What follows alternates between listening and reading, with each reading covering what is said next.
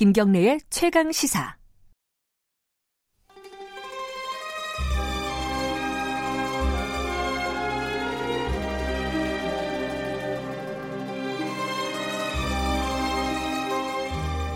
네, 진정한 보수의 가치와 품격은 무엇인지 우리 사회 뜨거운, 뜨거운 현안을 보수의 시각으로 들여다보는 시간입니다. 보수의 품격 윤여준 전 장관님 나와 계십니다. 안녕하세요. 네, 안녕하십니까.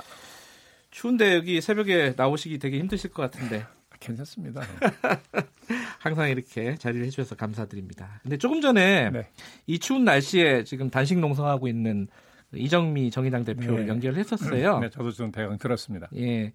뭐 최근 며칠 동안 우여곡절이 많았죠. 네. 그죠? 소수야 3당이 지금 이제 선거제랑 예산안이랑 연계를 하겠다 이렇게 했는데 양대 정당이 어, 그 무시하고 일단은 예산안을 통과했고요. 통과시켰고요. 지금 뭐 어, 전국이 약간 날씨보다 더 냉각이 될 가능성이 있을 것 같아요. 좀, 이 며칠 사이 이 일, 일련의 일들을 어떻게 보셨습니까, 장관님은? 뭐 어떻게 보면 뭐 국민 다 너무 익숙한 광경이라서 아, 그런가요? 국민들이 크게 뭐 충격받거나 분노하거나 하는 것 같지 않잖아요. 네. 이번에 예산안 처리 과정을 통해서 거대 양당은 소위 적대적 공생 관계라는 거를 재확인 시켜 줬죠. 그러니까요. 네. 아니 그 어려운 사람들을 위한 예산, 복지 예산은 대거 1조 몇천억인가를 깎았다는 거 아니에요. 네. 그러면서 양당 실세들의 지역구 예산은 톡톡히 챙기는 네. 뭐 과거에 여러 차례 있었던 일이죠. 이번에도 보면 뭐 집권여당 대표, 제1야당 원내대표, 뭐 예결위원장, 예결위야 간사 뭐 다 자기 지역구 예산을 챙겼어요. 그러니까 뭐 겉으로야 지역구 네. 예산이니까 어쨌든 공공적 이익으로 해서 했다고 하겠지만 결국 자기 여담 총선에서 당선 유리하게 하기 위해서 자기 지역구 예산 챙긴 거 아니, 아니겠어요. 네. 그러니까 이렇게 하니까 오늘 아침 어느 유력한 신문에 큰 제목이 국회 하나도 안 변했다. 예. 예. 그러니까 이런 국회가 자꾸 이런 모습을 보이고 정치 지도자들이 자꾸 이런 모습을 보이니까 약탈 정치라는 말이 나오는 거거든요. 약탈 정치요. 예, 별로 평소에 안 들어보셨죠? 네. 좀 생소하죠? 예, 사실 이게 이제 국내외 학자들이 네. 좀 많이 사용하는 이제 개념인데요. 이 무슨 뜻이냐 하면 정치라는 것을 네. 원칙의 경쟁으로 위장하는 밥그릇 싸움이다. 음. 네?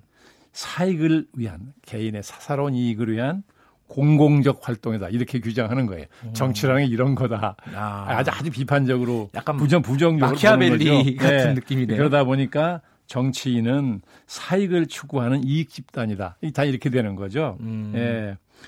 그래서 국내 학자들도 근래에 이 정, 약탈 정치, 약탈 국가라는 네. 말을 많이 썼는데 제가 기억하기로 그 중에 대표적으로 강경한 말이 하나 있어요. 어, 유명한 우리 서울대학교 교수가 하신 말인데 네.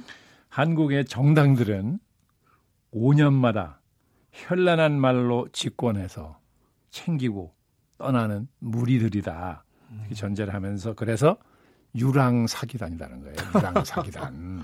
네? 어우, 좀, 네, 아주 그건이죠. 네. 오죽했으면 국립대학교의 저명한 교수가 음. 한국의 정당들을 유랑 사기단이라고 하겠습니까? 네.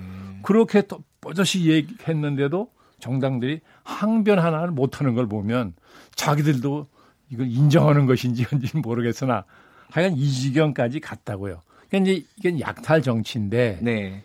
정치인들이 벌이는 약탈 정치인데 여기에다 관료를 보태면 예? 예. 예, 그러니까 정치인과 관료들이 정치와 행정을 통해서 사익을 추구한다는 거죠. 음. 그럼, 이, 그럼 이게 약탈 국가가 되는 겁니다. 그래서 작년에는 음, 약탈 정치라는 제목의 책까지 나왔는데요. 아, 그랬어요? 음. 전북대학교 강준만 교수라고 유명하신 예. 분이 그분이 펴낸 책인데 아하. 600페이지가 넘어요. 꽤 두꺼운 책이에요. 예. 예, 거기 보면 아, 이명박 박근혜 두 정권 집권 기간을 예. 그 약탈 대한민국의 약탈 국가였다는 거죠. 음. 그렇게 이제 규정을 했어요. 예. 자, 국가 이렇게 자체가 약탈 국가였다. 그렇죠. 왜냐하면 예. 정치인과 관료가 사익을 추구하니까 네. 국민으로부터 공물을 뺏는다는 거죠. 이제 극단적인 얘기까지 할 정도로 여기까지 왔어요, 우리가. 예. 예? 예, 국가도 정치도 여기까지 왔어요. 네. 그래서 촛불 혁명이 이제 일어났어요. 예.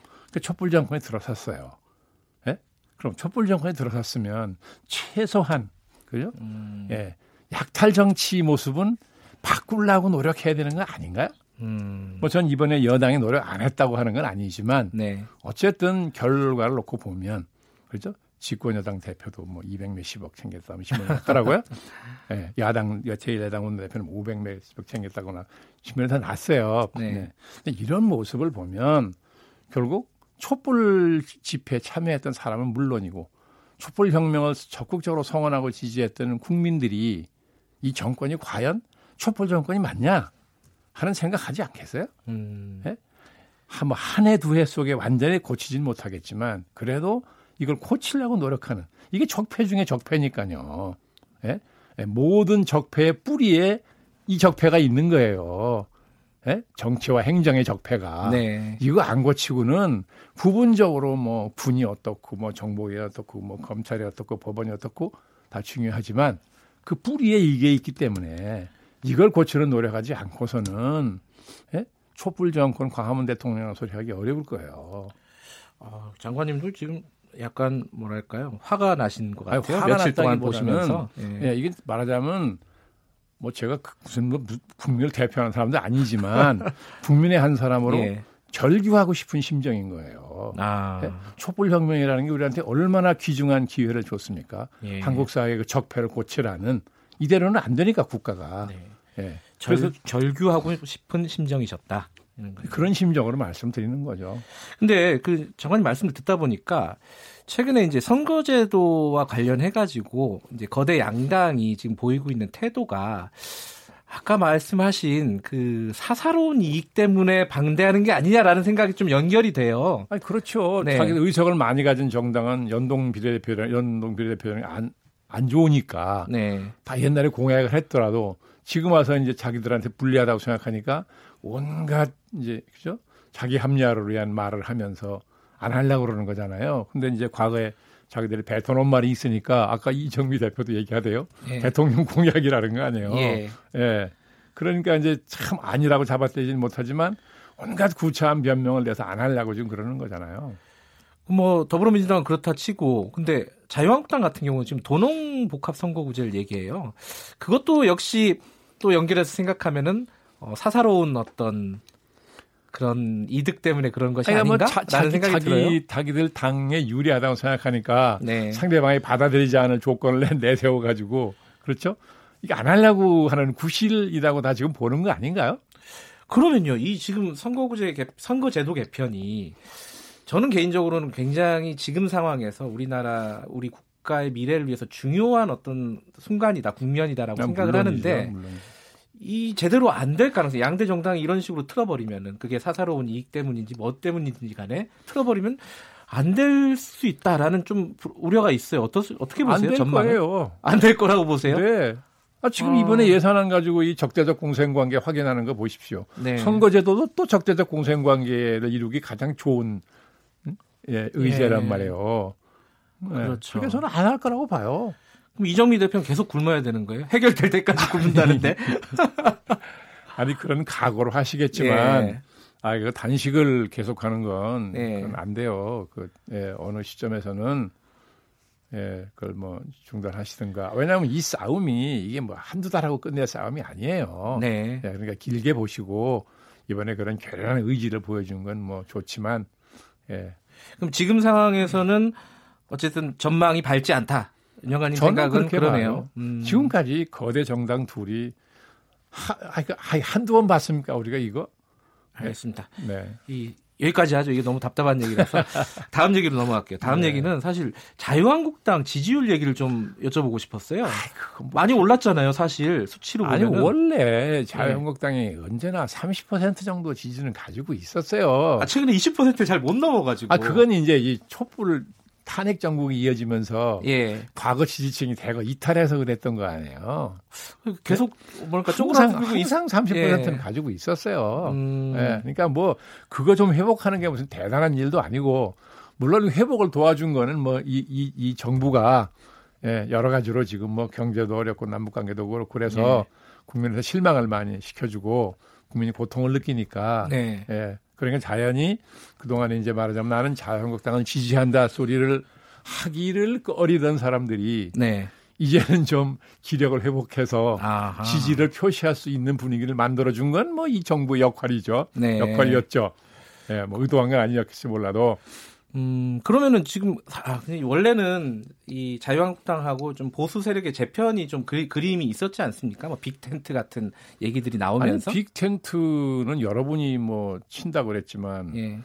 뭐 결과적으로는 다 빈 텐트 됐던 거 아니에요? 아, 빅 텐트가 아니라 빈 텐트다. 결과적으로 그렇게 됐지요. 아, 예. 뭐 그럴 만한 분명한 이유가 있었던 것이고. 지금 또 이게 야 3당, 그러니까 군소 3당이 자유한국당하고 약간 이제 마찰을 빚고 있지 않습니까? 네. 선거제도 관련해서 예산안도 그렇고.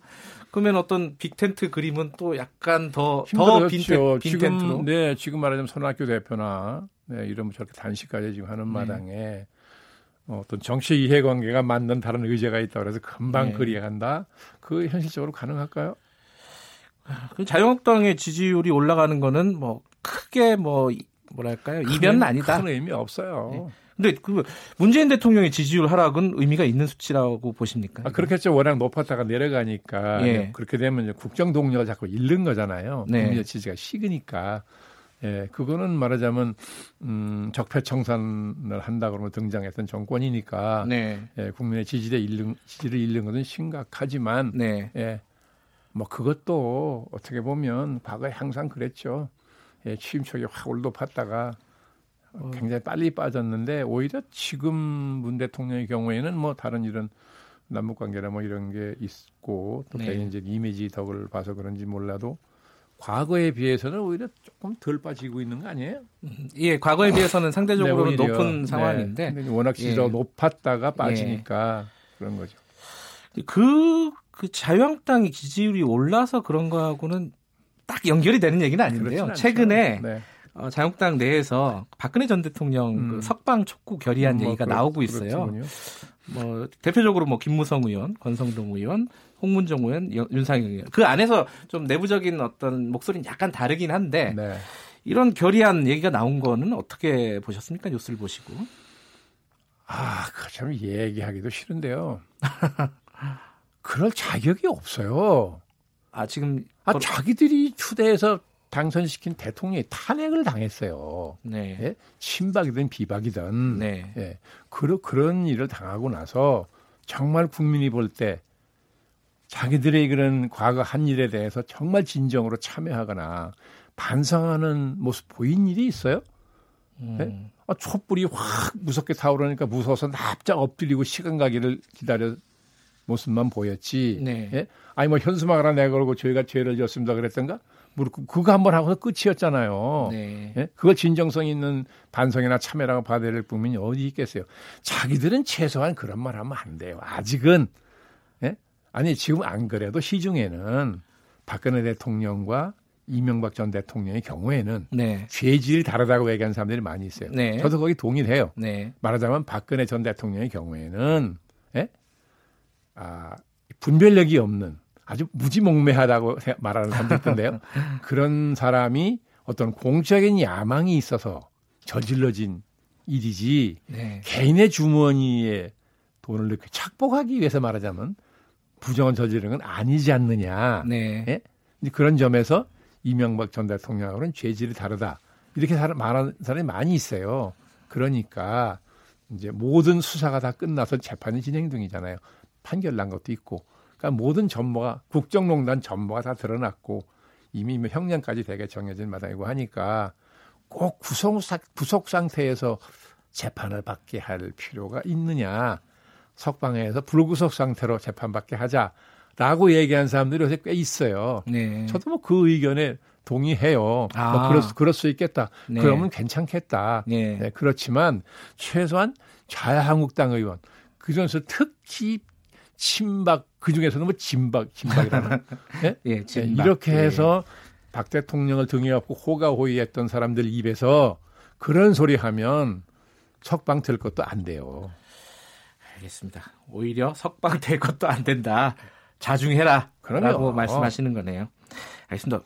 장관 여기까지 해야겠습니다. 벌써 시간 됐어요? 났어요. 시간 빨리 갔어. 고맙습니다. 수고하셨습니다. 자, 보수의 품격 윤여준 전 장관님이었습니다. 자, KBS 일라디오 김경래 최강 시사 듣고 계신 지금 시각은 어, 8시 45분 23초 지나고 있습니다.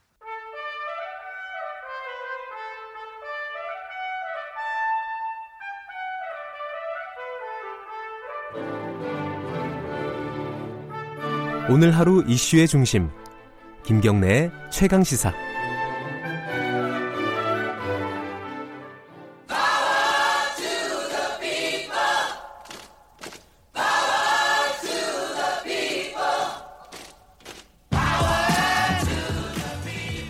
을의 입장에서 을의 목소리를 통해 함께 사는 세상을 생각하는 시간.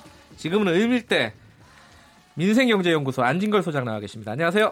네, 안녕하세요. 오늘 을밀대 뭐죠?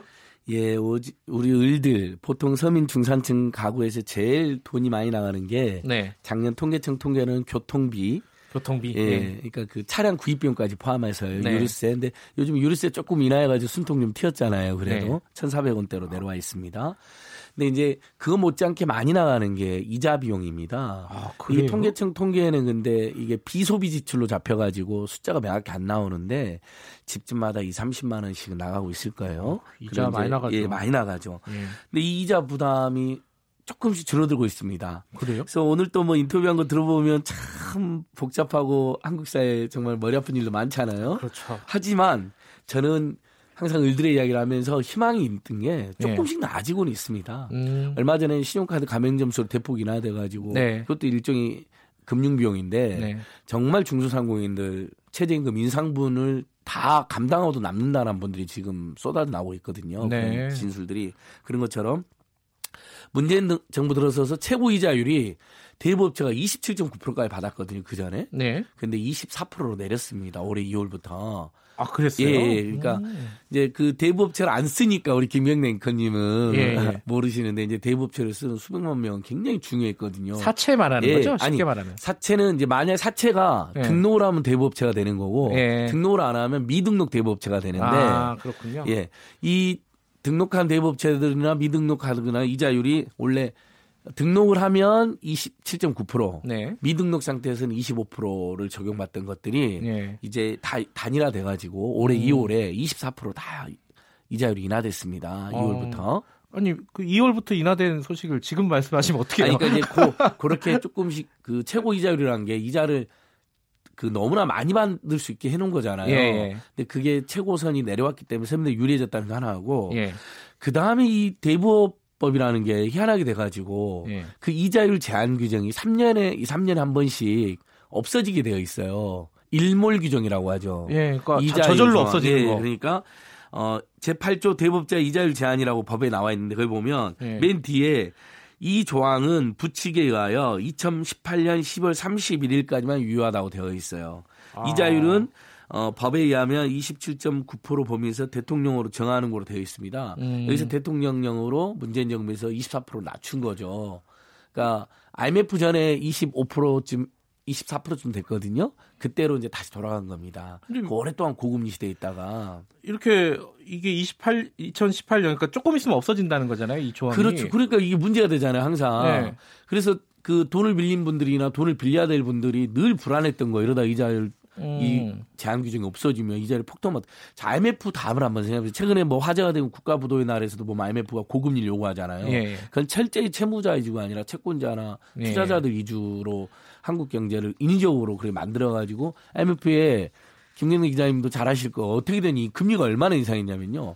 1000%까지 막 바꿔버렸습니다. 1000%요? 당시 이자 제한법이 있었는데 예, 예. 이자 제한법이 폐지됐거든요. IMF 요구로. 음. 이자를 제한하는 법이 없어지고 돈 빌려준 사람 마음대로 이자를 받게 해준 겁니다. 예. 그렇게 해서 국민들이 도저히 이건 아니다. 그래서 네. 2002년도에 대법 등록 및 금융위원자 보호회라는 법률이 생긴 겁니다. 음. 그때 어, 제한한 최고 금리는 66%였어요. 그것도 66%. 엄청난 거죠. 이것도 세계 최악의 폭리였습니다. 예. 근데 그동안 우리 사회가 얼마나 금융 권력이나 이런 돈 빌려준 사람들의 입장만 대변됐는지 그게 IMF 이후에 벌어진 현상입니다. 근데 그것을 계속 내려라고 내려라고 시민사회단체들과 서민들이 주장을 해서 네. 문재인 정부 들어서서 대법이든 대법이 아니든 24% 까지 인하된 거죠. 근데 이게 일몰 규정 때문에 좀 근데 일몰 규정이 없어진다. 갖고 이제 이게 없어지잖아요. 10월 30일 예. 날. 뭐 어떻게 되는 다행히 올해 9월 달에 예. 그 지금 국회 정무위원장 하는 민병두 의원이라는 분이 예. 두 가지 법을 냈습니다. 일단 이 일몰 규정 자꾸 계속 3, 3년 한 번씩 네. 그 이자율을 제한하는 규정이 없어지면 서민들 어떻게 불안하냐. 그리고 매번 국회가 법을 개정하는 게 그렇죠. 문제니까 아예 이자율을 어, 영구적으로 두자 이자율 제한을 예. 대부분 다른 나라들도 20% 안팎으로 이자율을 제한하고 있거든요. 왜냐하면 예. 이자는 많이 받으면 대표적인 불로소득이고 과도한 폭리가 되잖아요. 네. 그래서 어 이게 통과가 됐습니다. 최근에 통과가 돼가지고 이제 걱정 안 하셔도 됩니다. 앞으로는 아. 자 대법법도 24%. 음. 그 다음에 민간인들끼리 돈을 그러니까 금융기관이나 대법체에 돈을 빌리면 대법법이 적용을 받고요. 우리나라 네. 법에 의해서 민간인들끼리 돈을 받거나 미등록 대법체 아. 사채한테 돈을 빌리면 예. 이자 제한법 제한을 받는데 아, 이자 둘 제한법이 다, 또 따로 있군요. 예, 24%로 음. 어, 이렇게 적용되고 대법법은 2002년도에 생겼고 이자 제한법 2007년도에 생겼습니다. 그래서 24%로 다 인하가 됐고 거기에다가 일몰 규정이 없어져서 앞으로는 이자율이 24% 이상 못 받는다. 음. 이게 이제 민병도원이 된 법안이 통과된 거고 하나 하나 더 됐군요. 음. 우리가 이제 이자를 빌렸는데 예전에 예를 들면 카드 회사에서 카드로는 10% 빌렸다고 쳐요. 네. 단기 대출을 예전에 연체 이자율을 막 13%막 10%까지 막 받는 겁니다. 아, 그래가지고 꼼수네요. 그, 예, 이자 제한법상의 최고 금리를 막 받아내는 거예요. 예. 10% 15% 빌렸는데 이게 올해 4월 달부터 4월 말부터 예. 연체 이자는 3% 이상 못 받게 3% 미내로만 받게 아, 법이 바뀌었어요. 그러니까 음.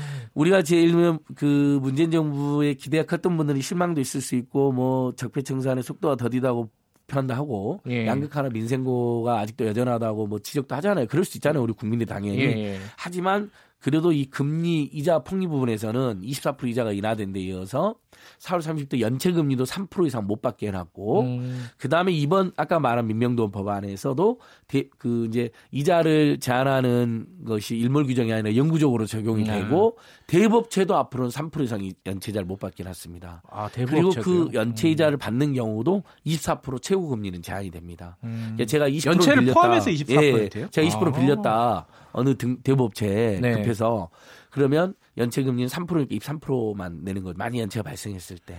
그러면은 어 지금 24%보다 내가 많이 내고 있다 그러면은 신고하면 되겠네요. 아 이것은 전부 다 불법입니다. 예. 아. 24% 이상으로 그 이자를 쓰고 있는 경우는 다 불법입니다. 대법 아까 말씀드렸잖아요. 대법체하고 제1금융권, 제2금융권은 다 대법상 24%만 예. 받아야 되고요. 개인 간에 빌려주는 돈, 뭐 그것도? 미등록 대법체나 사채한테 빌린 것도 24%인데 음. 그 이상은 다 무효입니다. 심지어 돌려받을 수도 있고 처벌받을 수도 있고 처벌할 수 있게 되어 있고요. 그다음에 연체를 내는 경우도 24%가 되면 예. 그건 무효이고 돌려받아야 된다. 근데 문제는 이게 24%도 엄청난 금리잖아요. 그것도 사실은. 엄청난 금리입니다. 그래서 제1금융권, 뭐 은행 예. 같은데 그리고 제2금융권의 문턱이 뭐 중소상공인이나 너, 그렇죠. 너무 예. 높다. 이거 어떻게 좀 너무 해- 높아서 결국 대법체 가는 거거든요. 그렇죠. 예. 어, 신용도가 낮다는 이유로 안 해주고 담보가 없다는 이유로 안 해주는데 그러면 제1금융권, 제2금융권 주택담보대출 금리는 싸게 받느냐? 예. 지금 5% 육박하고 있습니다. 음. 가계부채가 지금 1,500조를 돌파했는데 주택담보대출 금리도 5%이고 대부분 또 변동금리인데 이번에 영- 예, 예. 한국은행 기준금리 0.25% 올랐잖아요. 1,500조를 기준으로 하잖아요. 예. 거기에 0.25만 단순 대입하면 이자만 1년에 3.65조가 늘어납니다. 아, 이거 심각합니다. 예. 시중의 금융기관이 올해 상, 4분의 3분기까지만 이자 수익이 저번에 우리 을밀대수도 한번 제가 성토했는데요. 이자 수익만 30조가 달합니다. 아, 이거 그러니까 대법체 이자 대법법 대법체 갖고 24%로 줄어든 건 환영할 만한 일이지만 네. 그나마 이미 그러나 재금융 재금융권도 이자 폭리가 심하다. 예금 넣어놓으면 한 1%대밖에 안 되잖아요. 근데 대출은 담보를 제공해도 리스크가 굉장히 없음에도 불구하고 네. 5% 안팎 거기다 담보물이 없으면 10% 안팎 20%까지 갑니다. 중금리 대출이 20, 10%에서 20%대 아닙니까? 그러니까 이렇게 해가지고 금융권들만 지금 이자 수익만 30조, 4분의 3분기까지. 만약에 4분의 4분기까지면 40조 가까이 되겠죠. 음. 이거 너무 심각합니다. 그래서 저는 정부 당국이 지금 가계부채가 늘어난 방금 말씀드린 1,500조 가계부채로만 단순 대입에도 0.25% 올랐기 때문에 최근 네. 기준금리가 3.65조가 이자만 늘어날 위기에 놓여 있는 겁니다. 그래서 음. 예대 마진 이걸 예대 마진 하잖아요. 예금금리랑 대출 금리의 차이로 이걸 극대화해 가지고 지금 2.4% 가까이 극대화 시켜 놨거든요. 금융기관들이. 음. 이건 명백한 탐욕이고 서민들 중산층 어려운 거 알면서도 굉장히 저는 비 그 비윤리적인 행위라고 생각을 합니다. 아까 금리를 장학께서 예. 약탈 정치라고 했는데 약탈, 약탈 경제, 금융이고 약탈, 약탈 금융. 경제가 되는 거죠. 어. 그러면 부자들은 은행에 돈 넣고 엄청나게 계속 불을 눌리는 동안요. 네. IMF에도 그랬잖아요. 그분들은 금리 올라갔으니까 네. 서민들은 돈을 빌렸기 때문에 1,500전 되는 가계 부채가 있기 때문에 네. 이자가 계속 늘어나는 악순환에 빠지면 이거 양극화를 회복이 안 되고요. 집집마다 이자를 내면 어떻게 되겠어요? 소득이 늘어나도 이자를 갚는 데 쓰기 때문에 섬, 그 이른바 소득 어. 주도를 통한 경제 활성화가 안 제가 되는 항상 거죠. 안진걸 소장님은 말을 언제 끊어야 될지 잘 모르겠어요. 여기서 끊을게요. 아, 벌써 네, 끝날 때가 고맙습니다. 됐나요? 민생경제연구소 안진걸 소장이었습니다. 예, 고맙습니다. 자, 오늘 김경래 최강시사는 여기까지 하겠습니다. 저는 뉴스타파 기자 김경래였고요. 내일 아침 7시 25분 더욱 강해져서 돌아오겠습니다. 고맙습니다.